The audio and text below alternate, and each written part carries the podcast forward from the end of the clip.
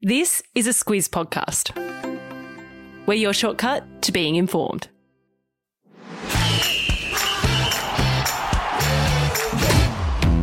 Good morning. This is Sports Today, your weekday sports news podcast that puts you ahead of the game. I'm Sam Ferris. And I'm Martin Gabor. It's Monday, the 14th of March. In your sport today, Australia stay perfect at the Women's World Cup. The AFLW finals are locked in. Baseball's lockout is over. And singing and sliding in the rain. This is your sport today. It was a big weekend of sport, and we're going to start with some cricket because Australia's men's and women's teams were in action. Uh, over in New Zealand, the Aussie women remained perfect in the Women's World Cup with a big win over New Zealand. But Gabs, they didn't have it all their own way. No, not at all, Fez. And things really weren't looking too good when Australia were three for 56 early on. But then half centuries to Ellyse Perry and Tahlia McGrath steadied the ship.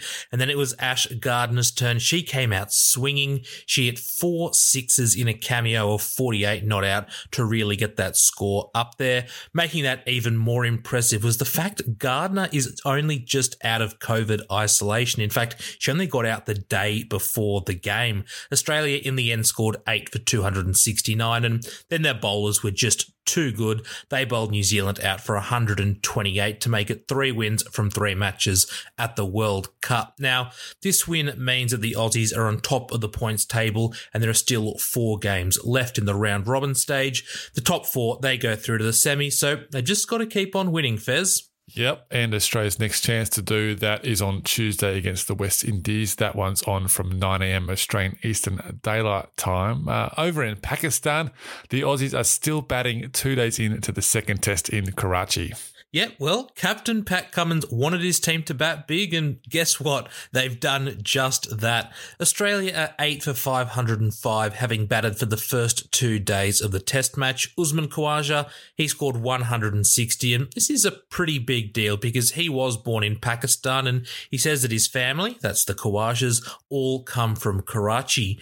Wicketkeeper Alex Carey, he was out for 93, just seven runs short of his first test century. The Aussies Aussies, they were questioned why they haven't declared yet, and Carey says that the pitch is starting to play some tricks, so we might see some wickets fall quicker later on in this test match. Yeah, it looks like the Aussies just want to bat once in this test match, and Carey added he's confident Australia can get the 20 wickets they need to get the win. Uh, day three starts at 4 pm Australian Eastern Daylight Time today. Watch it on Foxtel and Kayo. We're only a few days away from the start of the AFL season, but it's a different story in the AFLW because the finals start this weekend coming up. Uh, Gabs, tell us what went down over the weekend and how it affects the finals. All right, well, let me start by explaining just how the finals work because that might make it a bit easier for you to understand. So, the top six teams all qualify, and you really do want to finish in the top two because it means you get the week off. Now, that's exactly what the Crows and the Demons did, so they can relax for a bit and then host a preliminary final in week two. Now, the other four teams, they play each other in elimination finals this weekend. The Dockers, they finished fifth and just missed out on a home final. If they'd kicked two more goals, then they would have finished just above North Melbourne on the ladder. Yep, and it means those two teams will now play each other this weekend. Uh, Brisbane will play Collingwood in the other match. Uh, we'll preview those games later in the week. Today's trivia question brought to you by the Footy Live app, where you can get all your AFL news and scores this AFL season. Uh, who were the minor premiers in the AFLW last year? Help us out here, Gabs. Well, they've kept up the form, Fez, because they are in the finals again this year.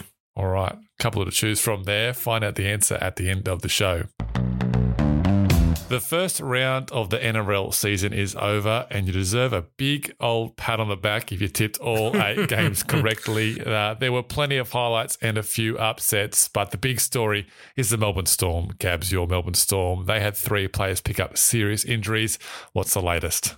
Yeah, my Melbourne Storm indeed, Fez. This all happened on Saturday night when the Storm came from behind to beat the Wests Tigers 26 16, but it has come at a cost. Brandon Smith, he's going to have surgery on a broken hand today and he's going to be out for a few weeks, but then it gets a bit more serious. Co captain Christian Welch, he's also going to have surgery today and he could miss the rest of the season after he ruptured his Achilles late on in that game. And then there's winger George Jennings. His season will be over if scans reveal a torn ACL in his knee. Now, coach Craig Bellamy said that this was the bravest win he'd ever seen from his team, but he added the loss of Welch kills the Storm because he is just so important in defence. Yeah, and Bellamy's coaching his 500th game next weekend, so he's seen a few brave wins by the Storm. We should find out the extent of the injuries in the next couple of days. To tennis news now, former world number one Naomi Osaka has been knocked out of the Indian Wells tournament in the second round, but Gabs, she broke down in tears during the match after a spectator heckled her. Yeah, so this happened in the first set when a woman yelled out, Naomi, you suck, from the stands. It brought Osaka to tears and she then asked the chair umpire to kick the spectator out. Osaka, she lost the first set 6 love and would go on to lose the match 6 4 in the second to Russia's Veronika Kudermetova. After the match, Osaka addressed the crowd and said that the heckling reminded her of the time Venus Williams and her father Richard were racially abused at the same tournament back in 2001.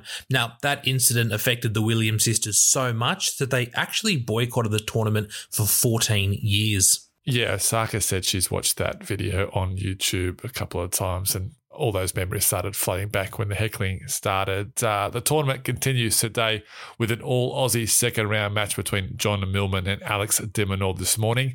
No set start time for that one, but you can watch it on Foxtel and Kayo. A couple of weeks ago, we spoke about the lockout in Major League Baseball in the US. Uh, the league and the players couldn't agree on a new collective bargaining agreement. That's basically their working conditions. And early season games were cancelled. Well, on Friday morning Aussie time, a deal was struck. What are the details, Gabs?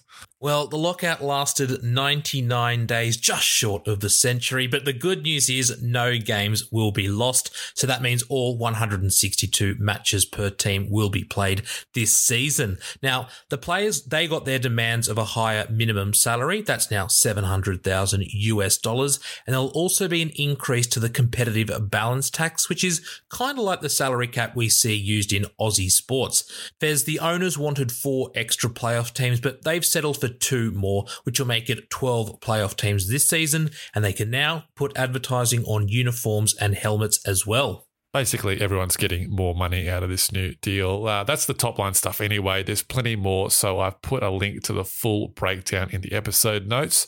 Opening day of the new season is now April the 7th.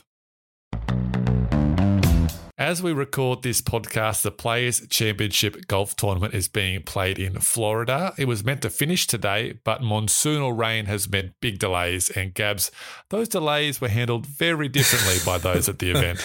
Absolutely, Fez. So some players said they watched Netflix, others ate snacks, but Rory McIlroy, well, he said he watched Frozen and Peppa Pig with his young family. Is that the one with Let It Go? Uh, but the fans, they had to entertain themselves and they didn't need to stay as focused. So a group of fans on the 17th hole turned the fairway into their very own slip and slide and shot across the grass on makeshift surfboards.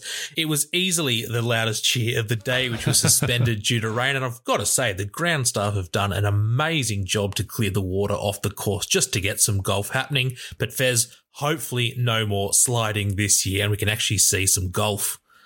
I've put a link to the video in the episode notes. Uh, as we record this morning's episode, Aussie Cam Smith is just two shots back, but there's still plenty of golf to be played.